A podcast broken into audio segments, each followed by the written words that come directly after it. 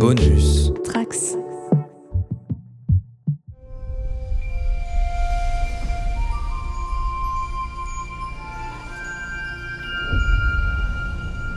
Journal de bord du capitaine. Date stellaire 41263.1. Nous avons rendez-vous avec l'USS Fearless pour le transfert d'un expert en propulsion et son assistant. Nous les recevrons afin qu'ils effectuent des tests sur les moteurs de distorsion de l'Enterprise. Ils viennent d'achever des réglages similaires sur deux autres vaisseaux de Starfleet. Je ne comprends pas votre inquiétude numéro 1. Ils ne sont pas autorisés à faire le moindre changement dans nos moteurs. Conformément au rapport de Starfleet, ils ne feront qu'opérer des contrôles sur les différents moyens d'entrée, de la vitesse de distorsion et des différentes formules d'intermix. Où est le mal dans tout ça? Les spécifications que Kozinski nous a envoyées sont pour moi monsieur du charabia. Du charabia Bonjour à tous les trekkers et trekkies de toutes sortes à bord de la base spatiale du Cadran Pop. Je suis le commandeur Guigui et je suis ravi de vous accueillir dans ce nouveau podcast sur Star Trek. Alors si comme le commandeur Riker, lorsqu'on vous parle de Warp Drive, de Sport Drive ou encore de distorsion, bah pour vous c'est du charabia, bah vous êtes au bon endroit. Alors que de plus en plus de personnes sur Terre ne rêvent que d'une chose en ce moment, c'est de se casser de ce monde qui semble de plus en plus pourri pour commencer à polluer une autre planète, il est peut-être temps de se demander si un tel rêve est possible. Est-ce que bientôt on pourra prendre un billet pour un voyage galactique pour une planète semblable à la nôtre ou pas? Non, parce que c'est pas vraiment dans le système solaire qu'il va falloir chercher ça du coup. Alors avons-nous vraiment les moyens d'aller plus loin? Pour un tel voyage, il nous faudrait au minimum aller à la vitesse de la lumière, comme dans Star Trek. Mais est-ce seulement physiquement possible? C'est à cette question que nous allons tenter de répondre dans le premier épisode de notre saison 2 du Cadran Pop. Alors pour parler un peu de la science dans Star Trek, euh, je n'ai pas un mais deux programmes scientifiques d'urgence avec les hologrammes Lorenzo De Leo et Charles Albert Léal que vous avez déjà entendu ici quelques fois. Alors bonjour les gars, comment ça va? Toi Lorenzo, comment ça va? Bonjour, merci de l'invitation. Ravi de t'accueillir. Très bien, merci. Et toi Charles Albert, comment ça va? Eh ben super, euh, prêt à, prêt à essayer de faire de la science avec Star Trek. Ouais, alors on va commencer directement par parler de toi Lorenzo. Euh, bah, comme c'est la première fois que qu'on t'accueille ici sur notre base spatiale, bah, tu vas nous parler un petit peu de toi et tu vas nous dire quel a été ton premier contact avec Star Trek. Mon premier contact avec ta- Star Trek, euh, c'est la, série originale. Et euh, je m'en souviens, je souviens euh, d'avoir été enfant et d'avoir regardé quelques épisodes à droite et à gauche quand ça tombait bien sur le moment. Et ensuite, les films. Et après, j'ai un peu perdu, j'avoue que j'ai un peu perdu la série euh, avec l'âge.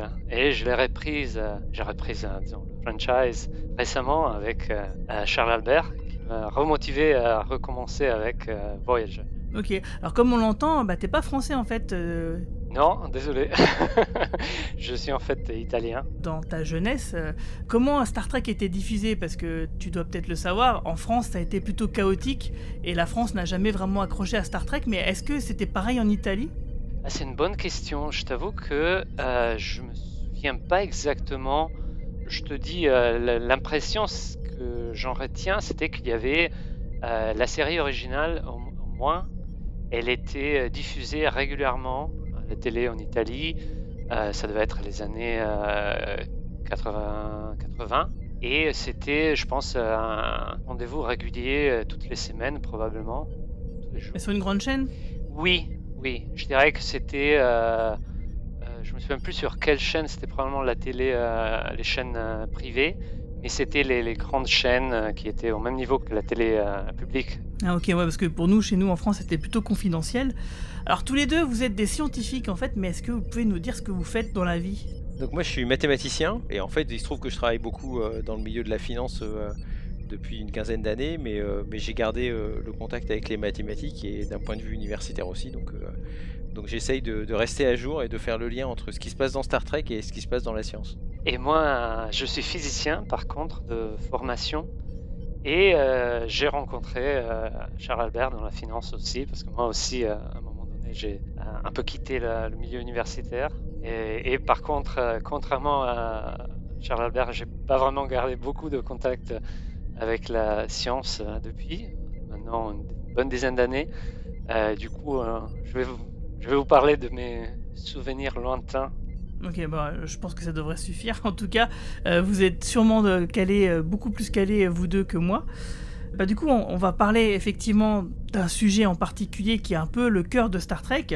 Alors, comme le dirait Yves Raduca, qui aurait dû participer à ce podcast bah, si la crise sanitaire n'en avait pas décidé autrement, euh, selon les modèles en vigueur dans la science contemporaine, il serait actuellement inenvisageable de se dire qu'il est possible de voyager euh, dans l'espace bah, comme on le voit dans Star Trek. Dans la saga, la distorsion ou la propulsion exponentielle est une déformation de l'espace qui modifie les lois de la physique permettant à un vaisseau d'atteindre une vitesse supraluminique et exponentielle. Parce que euh, en distorsion 1, on pourrait par exemple faire le tour du système solaire en 11 heures, alors qu'en distorsion 9, bah, ça prendrait que 29 secondes.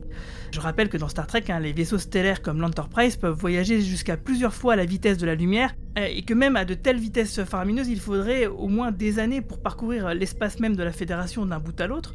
Et d'ailleurs, à la vitesse maximum, il faudrait plus de 80 ans pour que le Voyager ne traverse une bonne partie de la galaxie, vous vous en souvenez? Et ce qui n'a rien à voir du tout avec l'impulsion. Alors, est-ce que vous pouvez développer euh, bah, ces deux concepts de distorsion et d'impulsion et essayer de, de, bah, de rendre ça un peu plus clair pour ceux qui nous écoutent? Alors, je pense que Lorenzo, euh, tu connais bien ces- cet aspect-là. On en a parlé euh, il y a- hier ou avant-hier là, et, euh, et tu vas pouvoir nous éclaircir ça. Alors, moi, je me suis concentré sur la, la distorsion parce que j'avoue que j'ai commencé à, à lire en prévoyant de vous parler de ça en partant du point de vue que c'était euh, pas possible. Et ben avec euh, mon compte euh, surprise, non, c'est possible. Euh, pour être précis, euh, il y a un physicien dans les années 90 a écrit sa thèse de doctorat proposant une façon de réaliser exactement ce qui est montré dans Star Trek. C'est Miguel Alcubierre, c'était un Mexicain, qui a proposé un mécanisme qui pourrait effectivement euh, justifier le fait qu'un vaisseau pourrait atteindre des vitesses supérieures à la vitesse de la lumière, bien évidemment avec une petite astuce pour faire ça.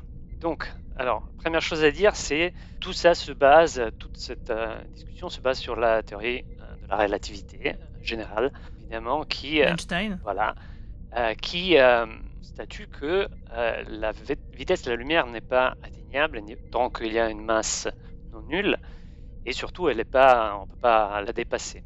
Bah, en fait, Ça, Je te coupe juste avant. Alors, je vais jouer vraiment le candide hein, ce soir. hein. Définis non nul, la masse non nulle. Alors, en fait, les, euh, les particules, pour euh, partir des choses euh, plus élémentaires, les particules se distinguent entre particules qui ont une masse et particules qui n'ont pas de masse.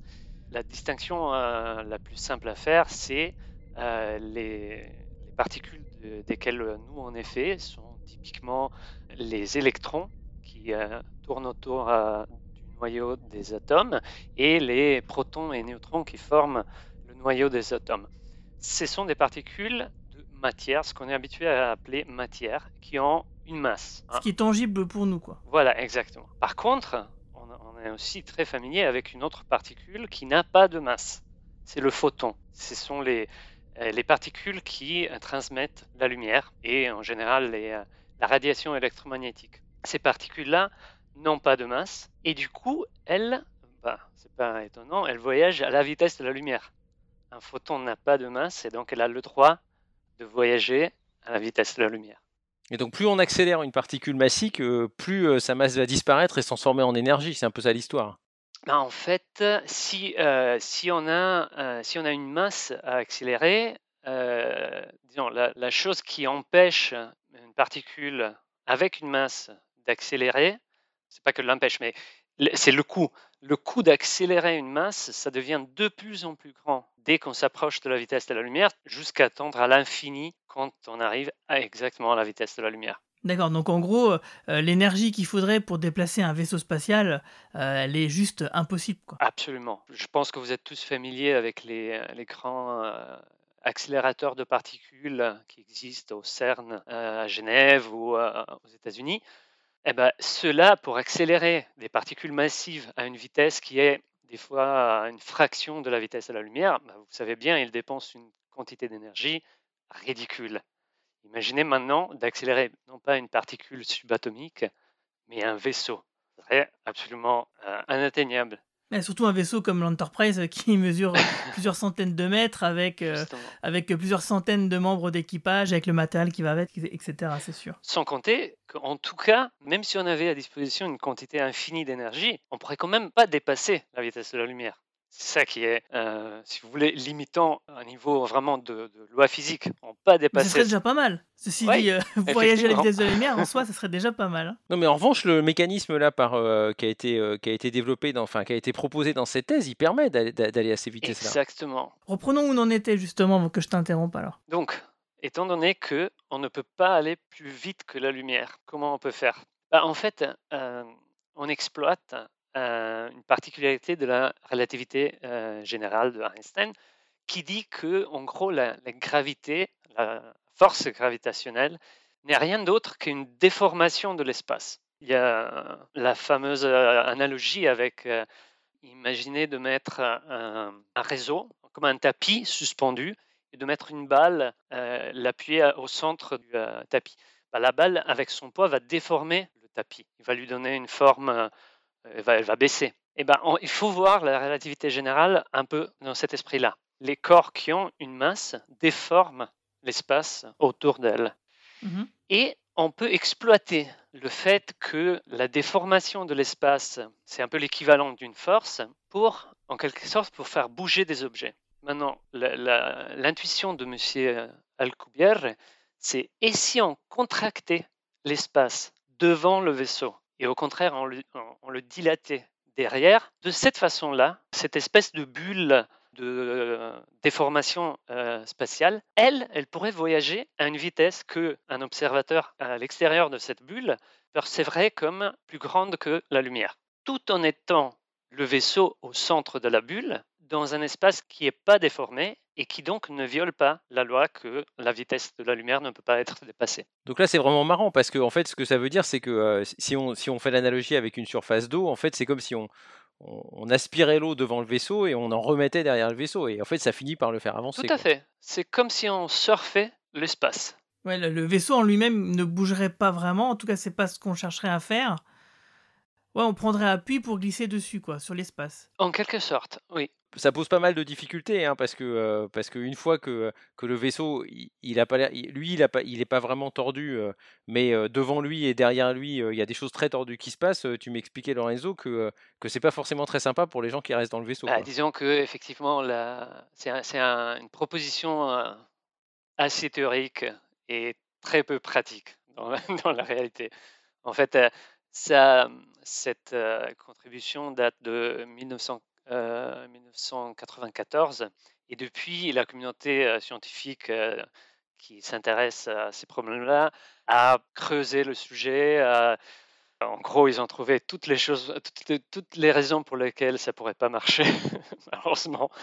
Mais ça reste euh, conceptuellement et théoriquement une idée très intéressante. Ouais, il y a des, donc il y a des limites à ça.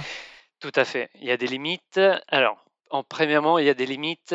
Alors, en fait, il faut un ingrédient qui est très particulier pour que cette euh, déformation très spécifique puisse euh, avoir lieu. C'est qu'il il faut de l'énergie négative. Oui, je sais. Ça sent un peu. euh, bah, en fait, il faut euh, ce que c'est un espèce d'artifice théorique, euh, mais qui a des, euh, qui a des, euh, qui existe. C'est une chose un peu bizarre, l'énergie négative, mais elle existe. Et euh, il en faudrait par contre beaucoup euh, de cette énergie négative pour pouvoir créer cette euh, déformation. Et d'ailleurs, je me demandais, euh, parce que si je me rappelle bien, mais là, euh, je parle sous le contrôle de Guigui, là, le, euh, le, le- le dilithium, c'est justement une matière dans Star Trek qui permet de réguler euh, la façon dont la matière et l'antimatière sont séparées pour rester euh, Oui. à peu près stables, quoi. Et donc, est-ce que l'énergie négative, faut pas aller la chercher dans l'antimatière? Alors justement, euh, c'est bien que tu dises ça. Pour remettre un peu euh, les choses au clair dans Star Trek, bah, ce sont les nacelles de distorsion des vaisseaux qui créent justement la fameuse bulle de distorsion qui enveloppe le vaisseau, hein, comme, euh, bah, comme tu viens de l'expliquer. Et en, plus de ça, ces nacelles, on imagine qu'elles sont un peu dangereuses, c'est pour ça qu'elles sont un peu à part du vaisseau, et qu'elles sont du coup installées sur des pylônes. Euh, Alors le moteur de distorsion, il fonctionne justement donc grâce à, un réacteur qui mélange de l'antimatière et euh, de la matière, du deutérium euh, par le biais d'hydrogène. C'est la série qui nous dit ça. Il faudra que je regarde le- les épisodes. Yves m'a donné une liste justement d'épisodes que je remettrai donc sur Twitter si les gens veulent creuser un peu ça. Alors le mélange qui produit, euh, ce mélange produit une quantité fulgurante d'énergie qui, qui, sert donc à la propulsion euh, euh, supraluminique. Et afin justement donc de maîtriser cette puissance, on utilise dans le réacteur des cristaux de dilithium et qui sert donc à contrôler la réaction et à générer un champ subspatial qui soit stable. Donc en fait, c'est vrai que c'est pas clair dans la dernière saison de, Star Trek Discovery où on nous parlait justement du dilithium, on avait l'impression que c'était un peu le carburant. En fait non, c'est pas un carburant, c'est quelque chose qui rend justement le processus stable. Voilà. Bon, bah, on a un espoir. mais après, les, propriétés qu'on donne justement au dilithium dans Star Trek, je suis pas certain que ce soit euh, bien, bien cohérent avec, euh, avec la réalité. quoi. parce qu'il nous reste quoi 40 ans pour euh, que Zephram Cochrane arrive à. C'est ça. vers, le first contact. Encore, bah, encore 42 ans. Ouais, c'est ça. Ouais, donc en fait, on pourrait imaginer que, que, que en fait, grâce au dilithium, on peut arriver à créer de l'énergie négative de façon pas complètement folle, enfin pas complètement incontrôlée, et à l'aide des nacelles qu'on met un peu plus loin que le vaisseau, justement pour qu'elles subissent les distorsions un peu bizarres dues au fait qu'il y a une bulle de compression et une bulle de décompression derrière, le processus complet reste, reste à peu près viable pour les, pour les habitants du vaisseau. Quoi. Par rapport aux nacelles, euh, je vois bien comment euh, il y a tout l'intérêt de les mettre un peu plus loin du vaisseau, euh, vu qu'elles sont un peu dangereuses en elles.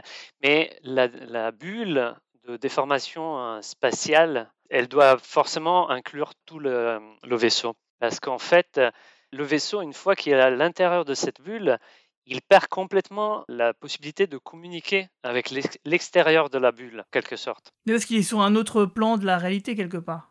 Euh, disons que ça pose effectivement toute une série de problématiques parce que, par exemple, une des premières choses qu'on pourrait se dire, c'est bon, et si on veut tourner maintenant, on est, dans une bulle qui bouge à, une vélocité euh, supérieure, une vitesse supérieure à celle de la lumière, mais en fait, on n'a pas accès à, ce qui se passe à l'extérieur. Donc, c'est très difficile déjà de piloter euh, ce vaisseau bah, tu veux dire qu'on serait un peu aveugle? On saurait pas où on est euh, on aurait du mal à, capter les choses de l'extérieur. quoi. Il faudrait précalculer les choses. Euh, bah, quand on va quelque part en, distorsion, on se dirait, bon bah voilà, si on, dure tant de temps à cette vitesse-là, dans tel angle, on sait que bah, quand on aura fini euh, notre projection de notre voyage, on devra se trouver à ce moment-là, mais c'est juste une anticipation et en fait on n'aurait aucun moyen de de scruter un peu ce qui nous entoure pour savoir si c'est vrai ou pas quoi. Ouais, parce que je crois qu'en fait, euh, ça vient du fait que l'information, elle se déplace toujours à la vitesse de la lumière, elle.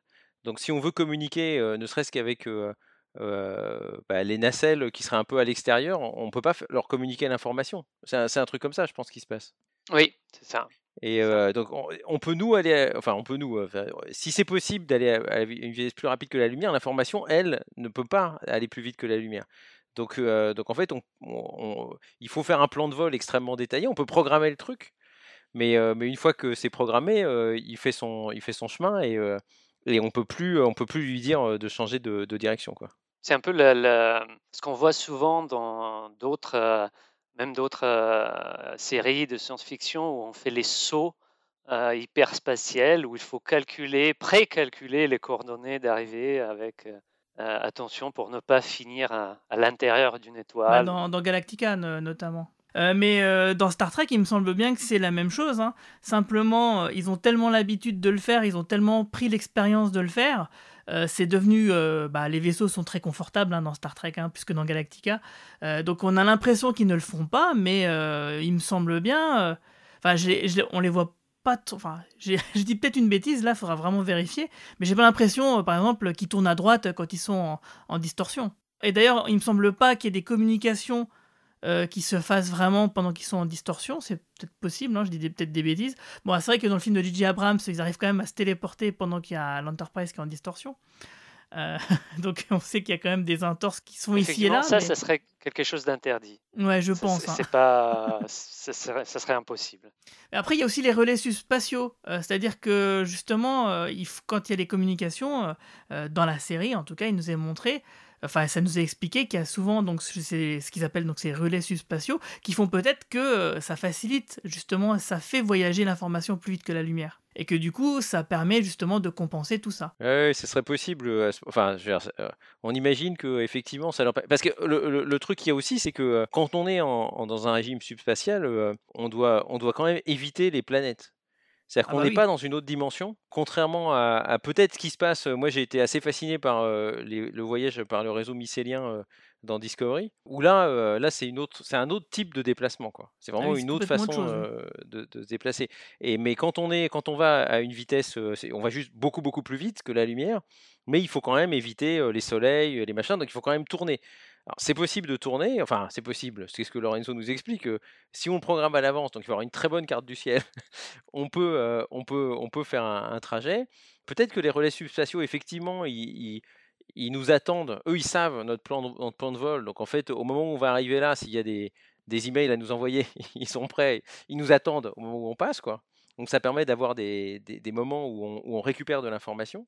Mais et puis après, on s'arrête. Et, là, pareil, euh, la- l'arrêt semble poser des difficultés, non? Euh, un autre euh, side effect de cette façon de voyager, c'est que quand on parcourt un- certaines distances, en fait, la bulle dans laquelle on est en train de voyager, elle cumule plein d'énergie sur le devant, devant elle. Bah, au moment où on s'arrête, bah, toute cette énergie est relâchée, elle a une inertie, elle continue, et donc elle va détruire tout ce qui se trouve devant nous au moment où on s'arrête. Et oui, il faut surtout pas s'arrêter avec une planète en face. Ah, c'est comme en fait quelqu'un qui serait dans une bagnole et puis quand il gare sa voiture dans le garage, en fait, il défonce le mur du garage, quoi. Oui, en quelque sorte, oui. Technologiquement, on n'en est pas encore à Star Trek, quoi. Cet effet-là, euh, il est déjà assez sympa. Et puis dans Star Trek, je trouve qu'il est, il est quand même euh, développé, euh, au- co- comme tu le disais, Guy, on, on voit quand même pas mal de, d'épisodes qui font référence à, à- certaines limitations euh, de l'utilisation du warp drive. Et puis à arriver dans, dans Discovery, le réseau mycélien. Donc ça, c'est, une autre histoire. Et je dois avouer que j'étais super, super critique dans Discovery, moi, dès, dès la première saison, sur cette histoire-là. Et pour préparer notre discussion, on- bah, d'abord, quand on a discuté avec Lorenzo, on, regardait un peu les. justement, est-ce que est-ce que c'est une prolongement? Est-ce que le, drive, enfin le moteur euh, sporique, euh, il est comme un. Enfin, est-ce qu'il fonctionnerait un peu pareil? Sans doute pas. Et en fait, à force de regarder, moi, je me suis convaincu qu'en fait, euh, le réseau mycélien, euh, on l'appelle comme ça dans Star Trek parce que c'est une image assez marrante. on voit bien un réseau de champignons, des racines de champignons, etc. Mais, et, là, ça paraît complètement farfelu. En revanche, si on se dit que l'espèce de, façon de voyager qui est utilisée dans Discovery, c'est quelque chose qui est un peu comme une téléportation, c'est-à-dire que en fait, ce qu'on va faire, on va, trouver un moyen, pas de créer un trou de verre, parce que dans Star Trek, il y a les trous de verre et on peut effectivement passer dans Deep Space Nine, on le voit bien, on peut, on peut traverser un trou de verre pour aller à un autre endroit de l'espace, mais ça, c'est un truc statique. Donc là, ça serait plutôt d'être capable de, de rentrer en résonance avec, avec un raccourci qu'il y aurait dans une description de l'espace, et de prendre ce raccourci d'un coup et de se remettre dans les fréquences habituelles où, on vit en tant que matière, naturelle. Et moi, ça m'a fait penser à la théorie des cordes. Donc la théorie des cordes, c'est un, modèle assez théorique, mais qui essaye de réconcilier justement la description particulière et ondulatoire de la matière, en disant qu'en fait, on peut représenter la matière qu'on connaît, qui vit en trois dimensions plus une avec le temps, mais en fait, on peut la représenter en dimension au moins 10. Donc il y a différentes sous-familles de la théorie des cordes, ça peut être 10, ça peut être 11, ça peut être 24, mais... Et donc en fait, l'espace qu'on voit, dans lequel on, bouge nous, c'est un, petit coin d'un espace beaucoup plus grand, mais qui est en dimension, donc qui, vit dans une dimension plus grande et qu'on ne peut pas percevoir. Donc c'est un peu comme les Égyptiens qui, faisaient leurs dessins de, euh, que en 2D, mais en fait la 3D existe. Donc pour un dessin d'Égyptien en 2D, euh, on peut, euh, quand on se balade dans la troisième dimension, aller très vite et faire comme se téléporter, parce que on, se met à être à un autre endroit euh, qui n'est pas perçu par le dessin. Et donc euh, évidemment, c'est pas parce qu'il y, a cette dimension en plus qu'il n'y a pas quand même des routes le long de cette dimension. Donc le réseau mycélien, ça serait la route naturelle. Donc si on est en dimension 10, il y aurait 5 routes de plus, quoi. 5 chemins de plus. Et alors, euh, on, pourrait essayer de se dire, ok, si c'est ça qu'ils font, donc il leur faut une énergie, il, leur faut quelque chose de particulier pour entrer en résonance euh, là-dedans. Et, euh, et dans la théorie des cordes, toute particule est aussi faite de ces, de ces différentes dimensions. Donc, donc moi, ce que, ce que, ce que j'ai imaginé pour essayer de, réconcilier tout ça, c'est qu'en fait, ils auraient trouvé donc cette matière qui vient de, de ce qu'ils cultivent dans, dans Discovery, qui elle, naturellement, en fait, c'est plus facile de séparer les dimensions de cette matière-là. Donc les espèces de petites graines là, un peu fluorescentes hein, qui mettent dans des tubes, bah, c'est comme toutes les particules, en fait, ça vit en dimension 10, mais, mais pour, pour ces trucs-là, c'est beaucoup plus facile de séparer chacune de ces 10 dimensions et donc de se mettre à voyager sur celle qu'on veut. Et donc, si c'était le cas, on pourrait cultiver ces trucs-là, en mettre plein, et à ce moment-là, arriver à choisir une direction. C'est comme une grosse. On pourrait, en les, alignant bien toutes, faire une grosse boussole et pointer dans les dimensions que nos yeux ne voient pas, que la matière ne voit pas.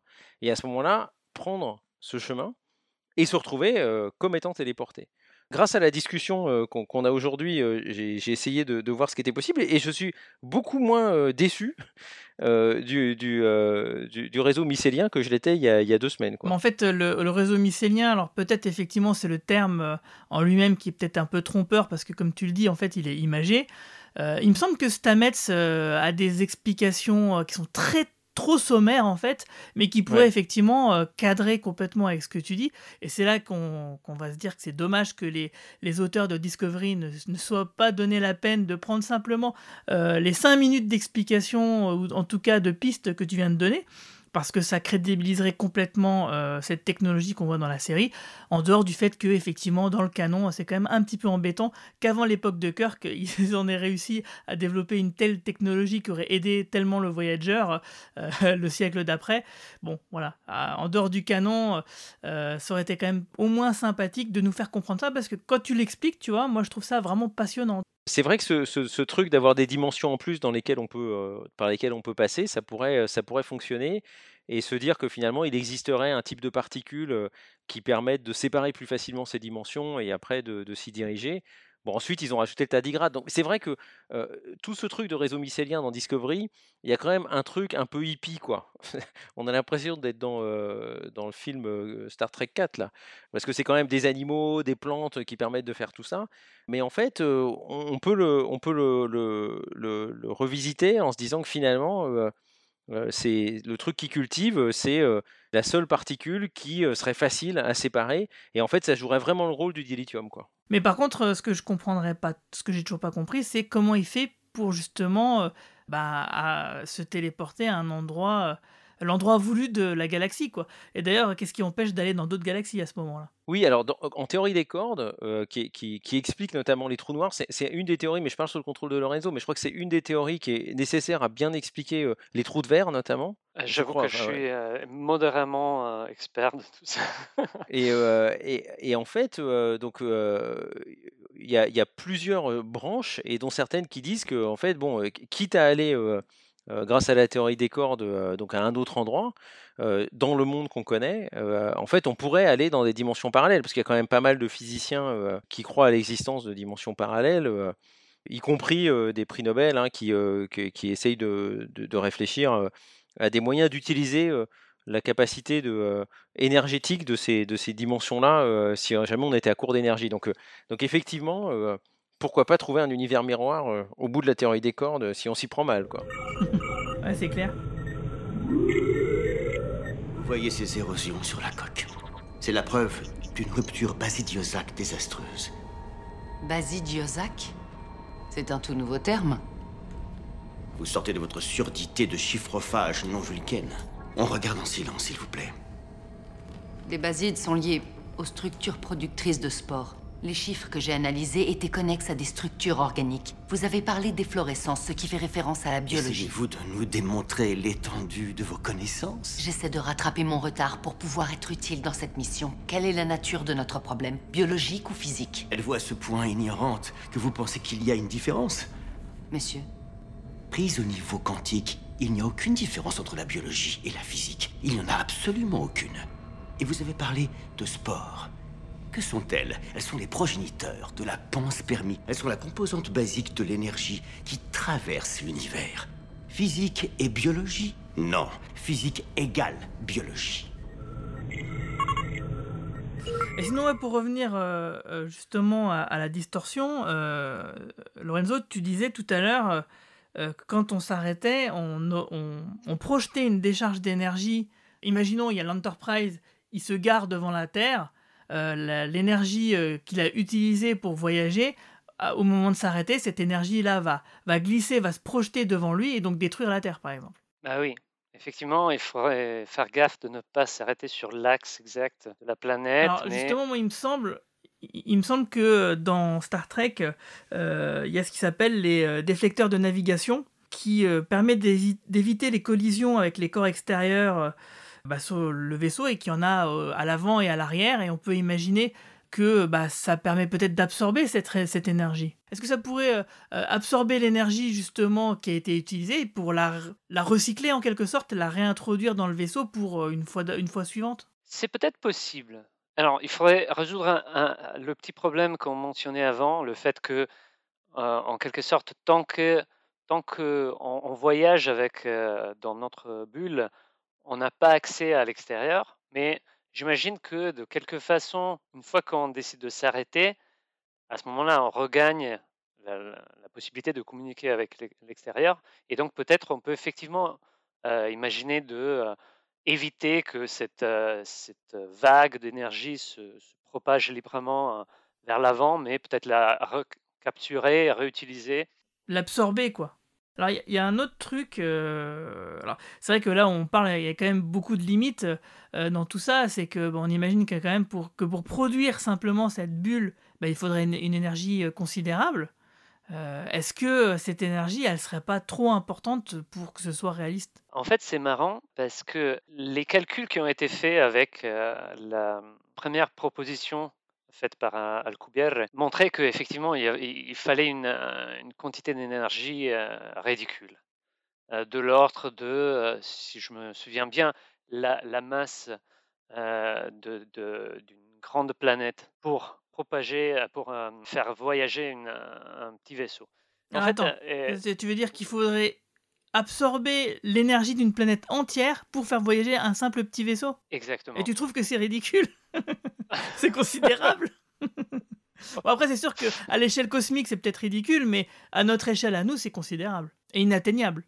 Oui, oui, absolument. Mais, mais euh, pour démontrer que euh, vraiment il y avait un intérêt euh, réel dans cette technologie, dans ces propositions théoriques, en 2012, il y a un, groupe, euh, euh, un certain Harold White, qui a proposé une amélioration du mécanisme original euh, qui consiste en gros euh, juste à, déformer un peu. euh, il faut imaginer un espèce d'anneau qui euh, entoure le vaisseau en modifiant légèrement la géométrie de cet anneau et en plus en lui permettant de fluctuer dans le temps, en fait, on peut réduire une quantité considérable l'énergie nécessaire. Tant que, au final, la, la masse nécessaire, traduite en énergie, la masse nécessaire pour faire voyager un, un vaisseau se réduirait à quelques tonnes, qui est une chose évidemment beaucoup plus euh, À quelques tonnes Euh, pour- réaliste. par rapport à quoi? Je veux dire, c'est Pour un kilo de, de masse déplacée, il faudrait combien d'énergie à peu près? Tu veux dire une tonne, c'est ça? Par exemple Oui, oui, exactement. Une chose de ce style-là. Enfin, Ce serait déjà plus réaliste, mais c'est quand même euh, un Beaucoup peu plus fou, réaliste. Ouais. Ouais. Mais donc, du coup, euh, là, pour le moment, on se dit, euh, c'est un peu. Bah, c'est pas possible, quoi, en fait, finalement. Oui, pour l'instant, c'est pas possible. J'ai pas mentionné, il y a d'autres problèmes du style, en réalité, à l'intérieur de la bulle, on aurait quand même des, des radiations assez importantes qui feraient que serait pas très agréable de voyager. Mais des radiations qui seraient dues à quoi? En fait, que l'espace, même si localement, à l'endroit où la- le vaisseau se trouve, l'espace est plat, il n'est pas déformé, mais il- dans, un, dans un rayon qui n'est pas très grand, il y a une déformation très importante. Et ça, ça génère des, euh, ça génère des radiations, une émission de particules qui potentiellement va, en gros, va frire un peu le... C'est le processus même, en fait, du voyage qui, qui crée ces, ces radiations. Oui, effectivement, c'est c'est pas... Donc, on est obligé de les avoir, quoi. Oui, donc il faudrait après imaginer d'autres mécanismes qui nous protègent de ces radiations. Ça, ça se complique, disons. Du point de vue pratique, c'est, c'est- ça commence à, à être vraiment compliqué. Oui, ça fait penser au, au- pendant la deuxième, après la deuxième guerre mondiale, dans les années 60, euh, il y avait des objectifs de faire des bombardiers euh, nucléaires. Et il y avait un problème terrible de. donc les bombardiers pas qui ont des armes nucléaires, hein, mais qui fonctionnent à l'énergie nucléaire. Et, donc ils avaient des moteurs nucléaires embarqués. Il y en a eu réellement fait par l'Union soviétique et par les États-Unis. Et effectivement, protéger les, protéger l'équipage des radiations, c'est avéré impossible et ils sont tous morts. hein. Et ça a duré plusieurs dizaines d'années. hein.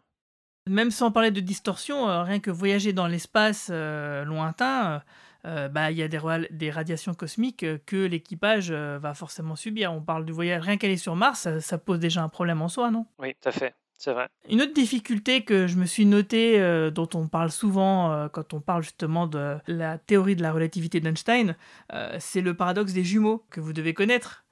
On appelle ça le paradoxe des jumeaux parce que on imagine deux jumeaux, un qui voyage à la vitesse de la lumière, un qui reste sur Terre, et ben euh, qui fait un voyage aller-retour. Le jumeau qui aura voyagé aura vu passer beaucoup moins de temps que l'autre jumeau, ce qui fait que bah, le jumeau qui sera sur Terre, il va être beaucoup plus vieux que celui qui va revenir de son voyage, Euh, parce que le temps ne se sera pas écoulé de la même façon. Et ça, c'est quand même un, un sacré problème, un sacré frein aussi. Euh, D'ailleurs, qu'on voit très bien dans le film Interstellar, par exemple, et qu'on ne voit pas du tout dans Star Trek. Comment est-ce qu'on pourrait justement, donc du coup, pallier à ce problème? Parce que dans Star Trek, il me semble pas qu'il l'ait vraiment, euh, il l'ait vraiment évoqué, en tout cas qu'il l'ait vraiment expliqué. Ouais, moi je suis assez d'accord. euh, euh, donc le problème du paradoxe des jumeaux, tant qu'ils se rencontrent jamais, c'est pas un problème. parce qu'ils voient pas la différence. Donc, mais c'est vrai que quand on retrouve des gens, alors qu'on a voyagé à une vitesse proche de la lumière, chacun dans des directions différentes, et qu'on se retrouve, on n'a plus la même différence d'âge. Et ça, dans Star Trek, on n'entend jamais parler. Il y a assez peu de séries, surtout à l'époque, qui prennent en compte ça. Je me rappelle d'une série qui s'appelait, une série de bouquins qui- de par EC Tube. le héros s'appelait Dumarest. en anglais, ça devait s'appeler Dumarest Saga ou Dumarest of Terra. C'est un truc, c'est 33 volumes. et, effectivement, ils ont des énormes problèmes. Ils savent que quand ils, quand ils se rencontrent, des gens qui se rencontrent et qui sympathisent, et, et ils vont continuer à voyager pas dans les mêmes vaisseaux, ils ne vont plus jamais se retrouver au même âge. Quoi. Et, et ça, je pense que c'est assez implacable. Et, et dans Star Trek, on ne voit jamais euh, ce- cette limitation. Moi, de ce point de vue-là, je dois dire, j'ai beaucoup aimé euh, Interstellar. Je trouvais ça vraiment euh, très bien traité, de, de, de ce point de vue spécifiquement. Ouais, mais ça, c'est un vrai sujet compliqué, ouais. Les jumeaux, c'est pas, c'est pas, c'est une situation gênante, mais c'est pas un paradoxe en soi. Oui, oui, C'est- oui, je bien pense sûr. que C'est une c'est, c'est, conséquence. c'est quoi. vrai. Oui, oui, c'est exactement, c'est une conséquence. Ce qui ouvre la porte à des problèmes beaucoup plus euh, compliqués, c'est une fois que tu dépasses la vitesse de la lumière, alors là, effectivement, tu as la possibilité d'arriver avant, de, voyager à, à- à l'inverse dans le temps. Et ça, dire dans le c'est... passé, euh, tu veux dire? Oui, exactement. Ça, ça ouvre euh, plein de, plein de problèmes. Alors, est-ce que tu penses, est-ce que ce serait possible d'imaginer que dans Star Trek, ils essayent de trouver une espèce d'équilibre Parce que là, tu me dis justement, selon la vitesse que tu prends, soit tu, tu vas dans le futur, en gros, quelque part, parce que c'est une façon de voyager dans le futur aussi, euh, ou dans le passé. Est-ce que peut-être euh, ils essayent de trouver une sorte de point d'équilibre qui fait que bah ça s'annule, tu vois? Oui, je pense que c'est possible d'utiliser ça de façon telle qu'on ne voyage pas à l'arrière dans le temps, si, si on veut. Et du coup, ça serait, ce serait très bien que dans Star Trek, ils ils donnent cette excuse-là pour pallier au, au problème narratif que ça peut engendrer. Euh, par contre, ce qui est embêtant, c'est de se dire qu'on n'a jamais rencontré d'autres races qui auraient euh, eu un accident et, et qui auraient voyagé Eh dans le temps sans faire gaffe, euh, etc. Visiblement, enfin, c'est des choses qui existent, quoi. On, on le sait dans le lore de, de Star Trek, il y a plusieurs races qui peuvent voyager dans le temps. Donc, on imagine que effectivement, comme ils ont réussi à pallier à ce problème-là, ils ont la connaissance du coup de comment voyager dans le temps. C'est complètement logique. Euh, ce qui est embêtant, c'est que euh, ils ne l'ont pas vraiment expliqué euh, frontalement, clairement, et on n'a jamais vu des à côté où ça foire, par exemple, pour attester justement de ce postulat, quoi. Bon, après, ça c'est un problème scénaristique, un peu importe. Mais en tout cas, ouais, c'est, c'est- ça pourrait donner des histoires intéressantes. Ouais, c'est vrai que c'est- ça n'a pas été exploité, quoi. Ouais, quand on, bah, plus on creuse, hein, plus on peut trouver des trucs, forcément. Bah, je pense que, comme tu dis, ça devient plus un, un problème pour le scénariste que pour la, la- la logique euh, interne. Oui, je pense que c'est un choix qu'à un moment donné, on doit faire. Est-ce qu'on est Oui, qu'on voilà. se trimballe le problème des voyages dans le temps ou pas? Euh, Effectivement, du moment où on dit on peut voyager plus, euh, plus vite que la lumière, il faut à ce moment-là prendre en compte la possibilité de voyager dans le temps. Et à ce moment-là, c'est difficile de dire oui, mais on s'est mis d'accord de ne pas le faire. Mm, mm, mm. Il y aura certainement quelqu'un qui veut profiter de ça pour euh, son intérêt personnel. Quelqu'un qui voyage dans le temps, il faut, faut qu'il existe. Et qui ne le ferait pas exprès. euh, imagine une espèce euh, qui découvre justement le, le voyage à la vitesse de la lumière ou au-delà de la vitesse de la lumière, qui découvre la distorsion. Bah, on peut forcément imaginer que les premiers coups, il se rate et il voyage dans le temps sans faire gaffe. Tu vois, c'est que c'est un accident, en fait, que ce soit pas voulu. Et c'est en ça que le premier contact peut être intéressant, parce qu'on pourrait très bien imaginer, oh là là, faut empêcher les gens de voyager dans le temps. Ah oui, ce serait génial de dire c'est c'est vrai, la nécessité du premier contact à ce moment-là, c'est pour leur, euh, leur donner le petit manuel de euh, ne voyez voyagez pas dans le Et temps. du coup, tu pourrais voir les guerres temporelles d'Enterprise d'un autre œil. Ah, ça, ça serait très élégant. Il faut vraiment que, les, que la Paramount ils m'engagent hein, pour faire des scénarios. c'est sûr.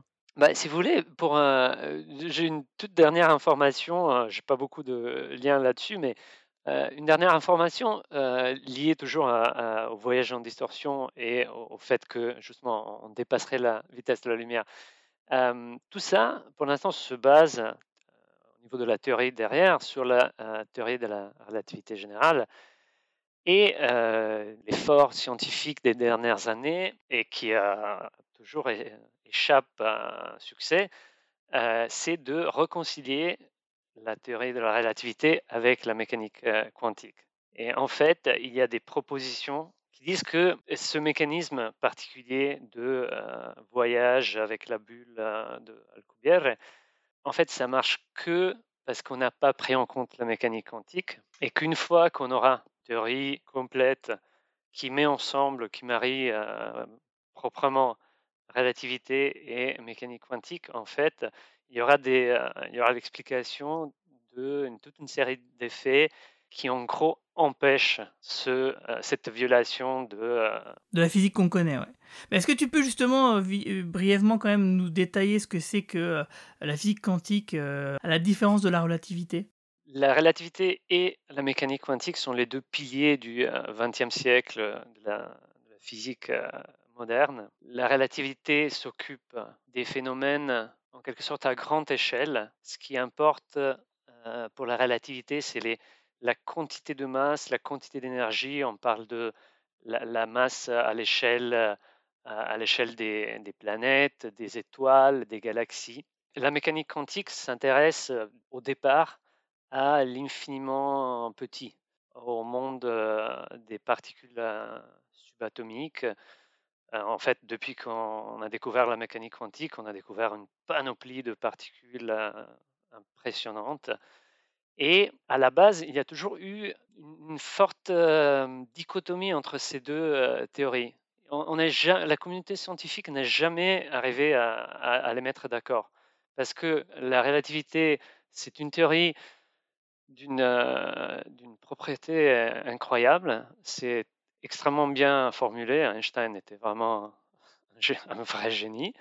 Mais le point de vue de la mécanique quantique, c'est, on peut dire, complètement à l'opposé. Ça part hein, du fameux euh, euh, point de vue que euh, la matière peut être interprétée comme une, ondulation et qu'en fait, à la fois l'ondulation et matière, la matière et ondulation, il y a un dualisme entre ces deux aspects et juste le, à l'origine de, euh, de la théorie, il y a cette dichotomie entre euh, ondes, vagues et euh, particules qui engendrent tout un tas de phénomènes auxquels euh, désormais on est un peu habitué, mais qui euh, à l'époque étaient absolument révolutionnaires. Ce qui nous manque, c'est le trait d'union entre ces deux, euh, ces deux théories, entre, guillemets, euh, qui permettrait d'avoir une vue d'ensemble sur le fonctionnement de l'univers, qui nous permettrait donc du coup de développer les technologies de distorsion. Tout à fait. La, théorie des cordes que Charles Albert citait euh, tout à l'heure, c'était un des premiers tentatives de remarier ces deux théories, que je ne suis pas vraiment un expert du secteur, mais qu'on peut dire qu'à ce jour a échoué, n'a pas donné les résultats espérés, et pour l'instant, on ne sait toujours pas vraiment comment, euh, comment mettre d'accord les deux. Eh ben, c'est sur ces bonnes paroles qu'on va s'arrêter. Euh, donc on, peut retenir quand même que bah, pour le moment, la science nous dit euh, aujourd'hui bah, que c'est peut-être pas possible, mais que peut-être dans plusieurs siècles, on peut se dire quand même qu'avec l'élargissement de nos connaissances, bah, il sera peut-être possible d'affirmer qu'un jour on puisse voyager comme dans Star Trek, en tout cas dans quelque chose qui s'en rapproche. Et j'ai une dernière question pour vous deux. on va commencer par toi, Charles Albert. si on te proposait de voyager dans un vaisseau comme l'Enterprise, par exemple, sachant qu'il y a des dangers, il y a des Klingons, il y a des Borg, etc., mais que du coup la technologie de Star Trek soit réelle, euh, est-ce que tu serais euh, partant justement pour faire une mission de 5 ans? Alors, 5 ans, c'est long. mais, euh, mais 8 mois, 8 mois, je prends quand même. Je prends le ticket, ouais. Et toi, Lorenzo? Ah, bien sûr.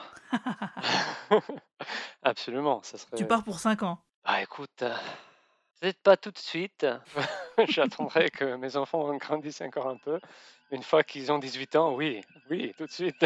ok. Eh ben, en tout cas, euh, je pense qu'on va se retrouver, on refera d'autres épisodes euh, scientifiques comme ça. On va peut-être revenir encore sur la distorsion parce qu'il y a peut-être d'autres aspects qu'on n'a pas complètement abordés. Mais en tout cas, moi j'ai déjà tout à fait euh, d'autres sujets que j'aimerais développer avec vous. Donc on, verra quand est-ce qu'on les fera, sans doute un, peu plus tard.